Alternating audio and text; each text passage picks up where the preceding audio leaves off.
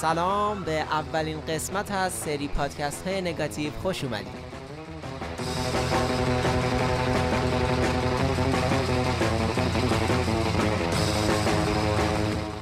احتمالا خیلی جاها این کلمه رو دیدید. ژانر. معنی و مفهوم ژانر چیه؟ ژانرها چطوری به وجود اومدن؟ اگر اینها سوالات شماست این پادکست رو بشنوید. ما تو سری برنامه های نگاتیو قصد داریم زیر و بم سینما رو بهتون بگیم.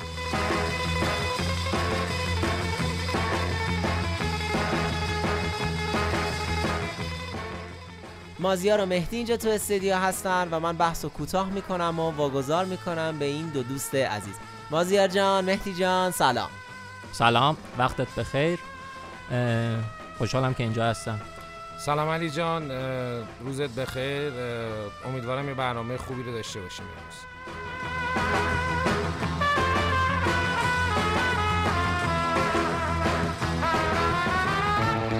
خب مازیار بحثی که اول شروع کرد علی این بود که اصلا ژانر چیه؟ ببین واقعا ژانر رو اگه بخوایم خیلی خلاصه بگیم میشه گفتش همین دسته‌بندی سینمایی. خیلی قوانین مارکتینگی هم پشتش هست. یعنی واقعا اینکه ژانر از کجا زاده شد بیشتر به خاطر این بود که به نظر من در واقع چیزی که حالا سیر تاریخی سینما داره میگه این بود که ملتی که داشتن می‌رفتن پول بدن برای یک محصول سینمایی می‌خواستن بدونن که قبلش چی هست. یعنی اون محصولی رو که قرار هستش برن ببینن چی هست. یعنی خانواده می‌تونه بره ببینه یه جمع دختر پسری می‌تونه بره ببینه یا حتی بچه ها بعد خب این سیرش رو حالا توضیح میدیم. خود می‌خوای خودت یه کوچولو راجع به ژانر صحبت کنی؟ ببین متی جان ژانر اساسا زاده سینمای هالیووده. یعنی ربط مستقیمی داره به سینمای آمریکا. چرا؟ چون سینمای آمریکا اصلا نحوه شکل گیریش به شکلی بود که اولش استدیوها به وجود اومدن و اون استدیوها هر کدوم یه سری خط تولید داشتن. این خط تولید احتیاج داشت که گونه های مختلفی از فیلم رو بر مبنای همونی که تو گفتی علاقه مردم پیگیری مردم بسازه. به خاطر همینم اساسا ما می‌بینیم مثلا تو اروپا زیاد بحث ژانر نمیشه اصلا. تو سینمای اروپا با اون مفهومی که تو آمریکا هست اصلا ما ژانر نداریم. هرچند که ژانر یه کلمه فرانسویه آره. آره و اصلا توی البته که کلا ادبیات سینمایی مربوط به اروپا است. یعنی تو اگه بخوای جدا کنی بگی در واقع میشه گفتش بحث آکادمیک و بحث عملیاتی و اجراییش. اون بخشش میشه برای هالیوود و این بحثی که مطالعات سینمایی اصلا در واقع زاده و پرداخته اروپایی ها بود به خاطر حالا سبقه تاریخی که داشتن. خب ادامه میداشتیم اصلا درسته. ببین چون اگر ما سینما رو یه به هر حال شاخه ای از تفکر و علوم انسانی بگیریم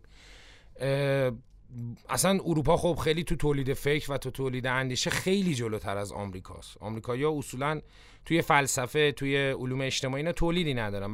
بنابراین آره قطعا مطالعاتش مال اروپاست. اما اتفاقی که افتاد آمریکا بود که اینو اجرایی کرد. هالیوود بود که اینو به وجود آورد. علتش هم اون نظام استدیویی بود.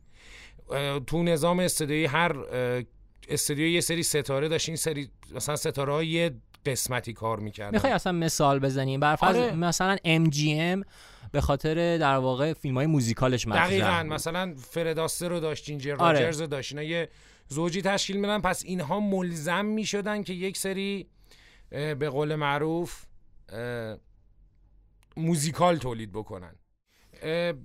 و مثلا یه ستاره ممکن بود همفری ووگار تحت قرار دادش باشه. خب این ملزمش می‌کرد نوار بسازه. یه مثل بردان وارنر. مثلا.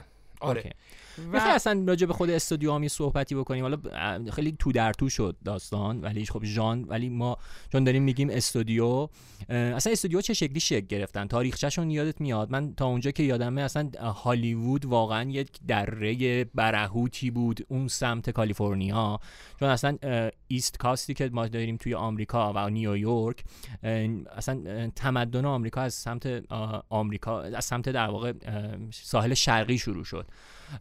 بعد اومد به سمت ساحل غربی که اصلا اونجا بهش می‌گفتن غرب وحشی که اصلا واقعا تمدنی وجود نداشت. ما دیگه تا اواخر فکر می‌کنم قرن 19 هم بود که تپه های هالیوود شکل گرفت به خاطر اینکه خط فضای کار آسون تر بودن تولید. و خیلی جغرافیای خوبی داشت. آره یعنی... و جغرافیای خوب. اون نوری که همیشه توی کالیفرنیا بود برای فیلمبرداری عالی بود. و فضای وسیع و اینکه فضای وسیع اون محیط جغرافیایی بالاخره نزدیکی به آب حتی که می‌شد مثلا حتی فیلم های دریایی بسازی توش. آره دقیقا. یعنی این دسترسی ها باعث به وجود اومدن یه پدیده ای شد به نام استودیوها. آره استودیوها. حالا اینکه هر استودیو چی بود و اینها به نظر من یه مقداری بعد باز بحث پیچیده تر می‌کنه. آره بحث به نظر من پیچیده آره نکنیم در همین حد که ما بدونیم استودیوها به این دلیل اونجا به وجود اومد که هم محیط جغرافیایی خوبی داشت و هم شرایط تولید و برای دستن در کارهای هالیوود تسهیل می‌کرد. دقیقا. این باعث شد که خب استدیوها در وهله اول به وجود بیان. حالا که این استدیوها به وجود اومدن چه اتفاقی افتاد اونجا؟ تقسیم کار شکل گرفت. درسته. به چه معنا؟ یعنی اینکه اومدن گفتن خب ما رئیس استدیو داریم یه گروه فیلم نامه نویسی داریم که وظیفه‌ش اینه بنویسن. یه سری کارگردان داریم یه سری گروه فنی داریم. این تقسیم کارا به اینا این اجازه رو می‌داد که چیزهای مختلفی رو امتحان بکنن. سبک‌های مختلفی رو به وجود بیارن. و خب از دل این فضا ژانر اومد بیرون. دقیقا. از دل این فضا دقیقا در واقع همون تقسیم بندی هستش که خودت اولش اشاره کردی. یعنی تقسیم وظایف و تقسیم در واقع مخاطب. یعنی بازار رو شیر کردن بین حالا مخاطباشون. دقیقا. ببین نظام استدیویی از نظام اقتصادی آمریکا که مبتنی بر یه نظام بازار آزاده جدا نیست. دقیقا.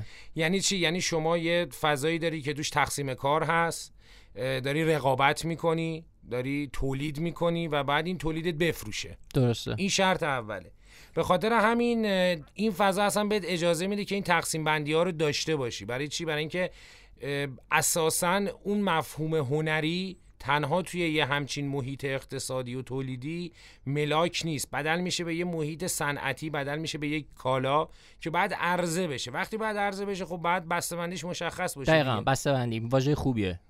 خب که این بسته‌بندی چیه؟ این بسته‌بندی همون ژانره. تو داری میری چی ببینی؟ داری میری وسترن ببینی داری میری موزیکال ببینی. و خب وقتی این بسته‌بندی رو تو میری تو سینما در واقع بازش می‌کنی. و وقتی بازش می‌کنی توقع داری که وقتی بهت میگم بسته بندی یا اون ژانرش موزیکاله یه سری چیزای مشخص. مشخص یعنی در واقع می‌دونی بری چی ببینی. دقیقا. این اساسش از اونجا شکل می‌گیره. چرا تو اروپا نداریم؟ برای اینکه تو اروپا استودیو به این مفهومی که انقدر تقسیم کار پیچیده دوش اتفاق افتاده باشه. انقدر بر مبنای داد و ستد عمومی بین در واقع بین عرضه و تقاضا. دقیقا تولید کننده و خریدار باشه اصلا نداریم. دقیقا. اونم حالا به خاطر اون هرچه به خاطر دقیقا همون هستش که ما توی اروپا در واقع سبک داریم. دقیقا. مثلا میگی موجنو میگی آره. اکسپرسیونیسم های آلمانی. اونا سبکن ژانر نیستن. آره هیچ وقت تو نمی‌تونی مثلا دکتر مابوزه قمارباز رو یا حتی دکتر کالیاری رو یا حتی آخرین لبخند رو که اینا حالا مثلا کار فیتز لانگ هست یا مقایسش کنی مثلا برسی به متروپولیس. یعنی هیچ وقت تو نمی‌تونی بگی که متروپولیس بر فرض دراماست یه تریلره یه تریلر سیاسیه. اصلا میتون... علمی تخیلی آره علمی تخیلی می‌تونی بگی که در واقع مربوط به اکسپرسیونیسم آلمانه. دقیقا. یعنی اونم میگم به علت اینه که اون فلسفه مانیفست پشتشه در واقع. دقیقا. به این فلسفه تو اروپا به شدت رشد یافته تر از آمریکاست. درسته. حالا ما تو ژانر وسترن بهش می‌رسیم که اساسا آمریکا چون تاریخی نداره خب تاریخ اندیشه ای هم نداره. وقتی اندیشه ای هم نباشه تولید محتوا و تولید فکر از جای دیگه بعد بگیری بیاری. دقیقا. این اتفاقیه که توی مثلا آمریکا میفته هرچند که من هر جفتمون من و تو آره. میپرستیم وسترن رو. و آره ببین برای اینکه خب حالا می‌رسیم چرا آره وسترن خوبه. ولی مسئله اینه که وقتی شما خب تولیدی نداری مصرف کننده ای. به خاطر همین است که آره مثلا تو اروپا داریم مثلا مثلا دالی و اینا میشینن سورئالیسم مثلا می‌نویسن. درسته. ما این مبنامون و مثلا این چیزها رو بعد رعایت کنیم تا آدمای سورئالی باشیم. دقیقا.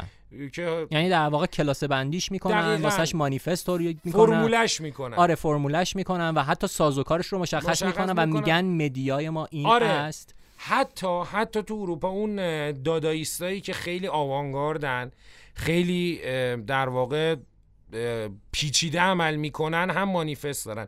اما تو هالیوود این نیست. هالیوود الگو رو می‌گیره و به بهترین شکل و product رو تحویل میده. آره محصول به تحویل میده و به بهترین شکلش الگوها رو بر مبنای فرهنگ آمریکا که خیلی وابستگی داره به فرهنگ پاپ به تحویل میده یعنی تولید رو اونجوری شکل میده. می‌خوای واسه اینکه یه خوردم مخاطبامون یه خورده خسته نشن یه موزیک کوتاه. حتما حتما. بشنویم. حتما من ترجیح میدم بچهای صدا بردارمون یه موزیک فیلم های سایلنت رو بذارن. دقیقاً.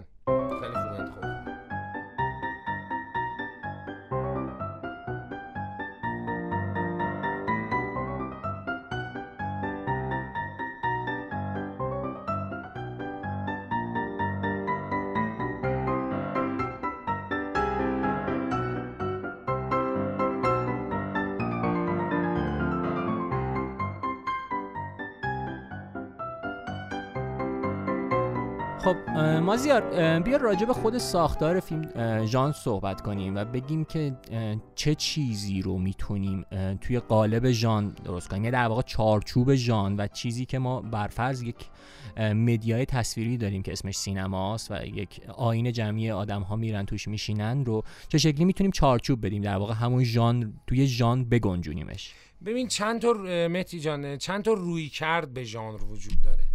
این روی کردها و نقش ها در طول زمان طراحی شده و مثلا یه مدلش مدل توصیفیه که چی؟ که مثلا ما بر مبنای یه سری المانای خیلی کلی که مثلا چون این فیلم تو پتانک اینا داره مثلا بذاریمش تو ژانر جنگی. یا مثلا چون این فیلم سفینه داره بذاریمش تو ژانر علمی خیالی مثلا. یا این در واقع چیزی که ما می‌بینیم. آره دقیقا خیلی کلی خیلی ساده در واقع.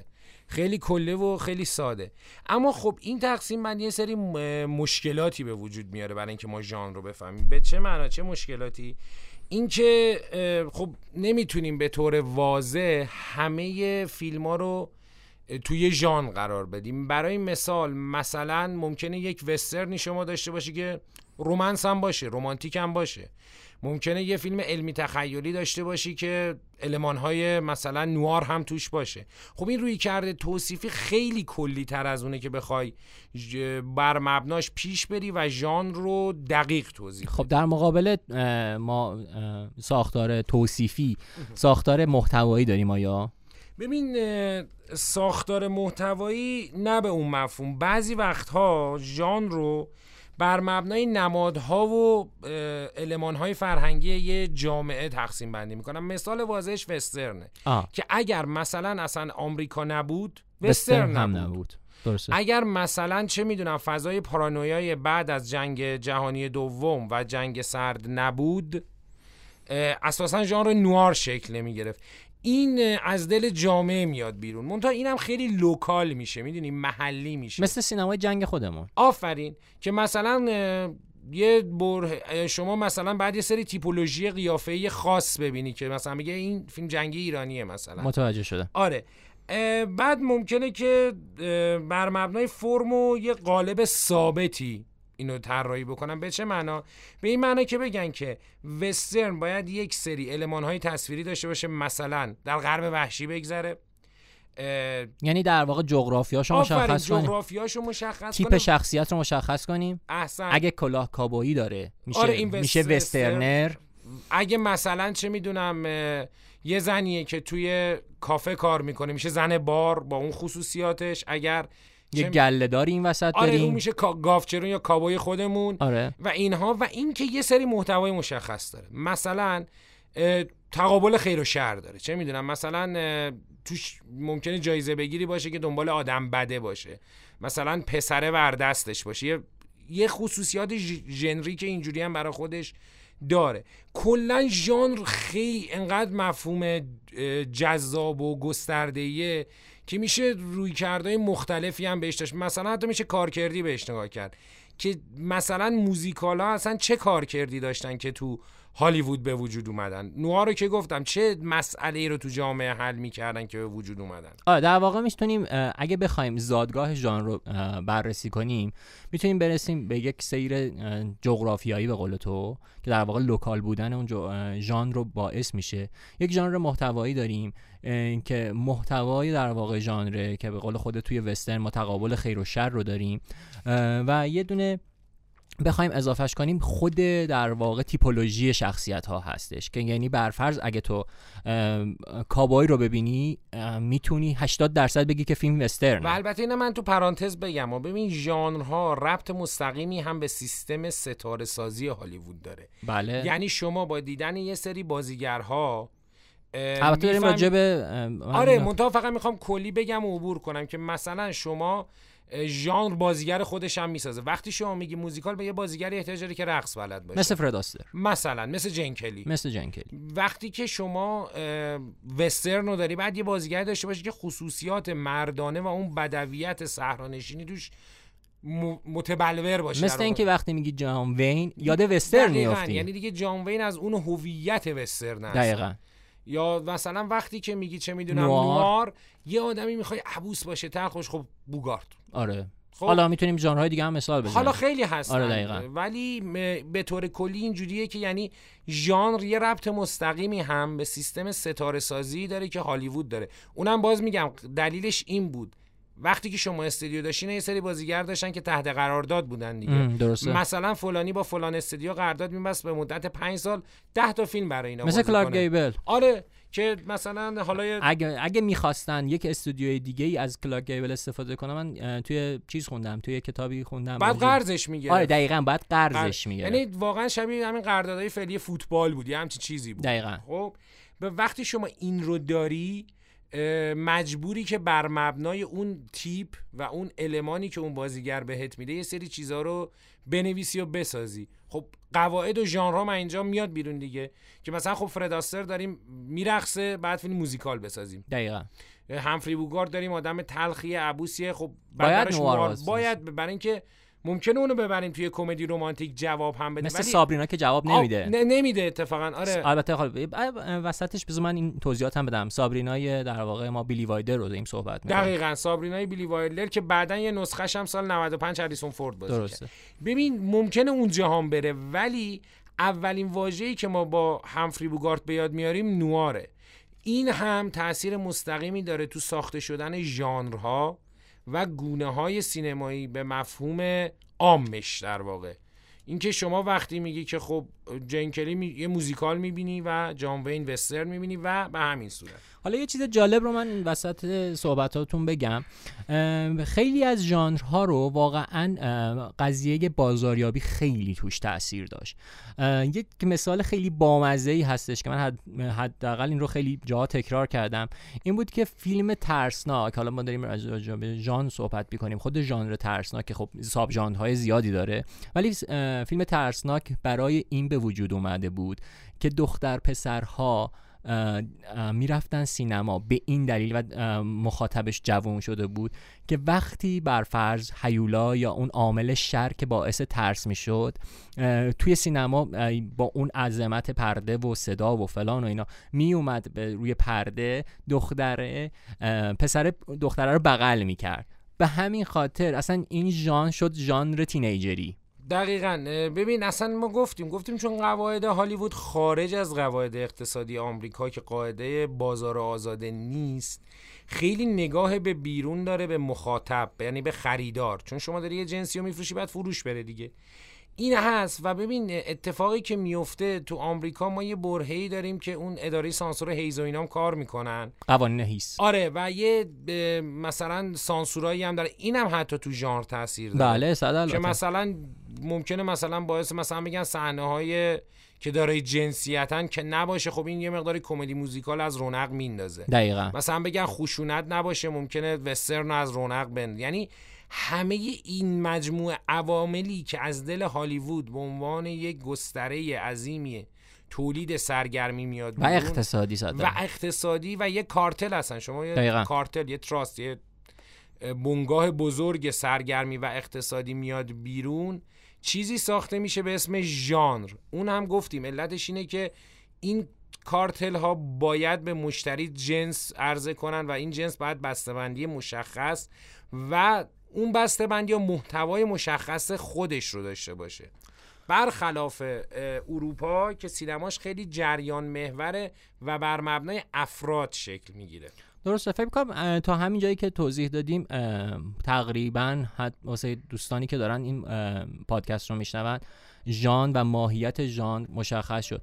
فکر می‌کنم واسه برنامه های بعدی ما بریم به سمت اینکه ژانر ها رو معرفی کنیم حداقل اون ژانر های اولیه رو معرفی کنیم. و روی تک تکشون بحث کنیم. دقیقا من فکر می... منم مثل تو فکر می‌کنم که ما تا اونجایی که برای مخاطبانمون لازم بود توضیح داریم که اصلا ژان چی از کجا میاد تاریخچش چیه و اینها. ایشالا از قسمت های بعدی می‌پردازیم به ژانرهای مختلف و اینکه این ژانرها هر کدوم چه خصوصیات و ویژگیهایی دارن و از دل چه وضعیت تاریخی میان. خب علی جان امیدوارم که راضی بوده باشی. بالاخره من بعد از این همه بدقولی اومدم پیش تو. امیدوارم که شنونده هامون هم راضی شده باشن. ایشالله سری بعدی با برنامه بعدی و همونطور که مازیار توضیح داد در خدمت تو و بقیه شنونده هامون هستیم منم از شن... شنونده ازمون خداحافظی می‌کنم. امیدوارم که برنامه بعدی رو با قدرت بیشتری در خدمتشون باشیم. خداحافظ. ممنونم بچه ها مرسی که امروز و پیش ما بودین. خب دوستان ما رو توی وبسایت cinema.radiopol.ir دنبال کنید و انتقادها و پیشنهاداتتون رو با همون در میون بذارید. خیلی ممنون و خدا نگهدار.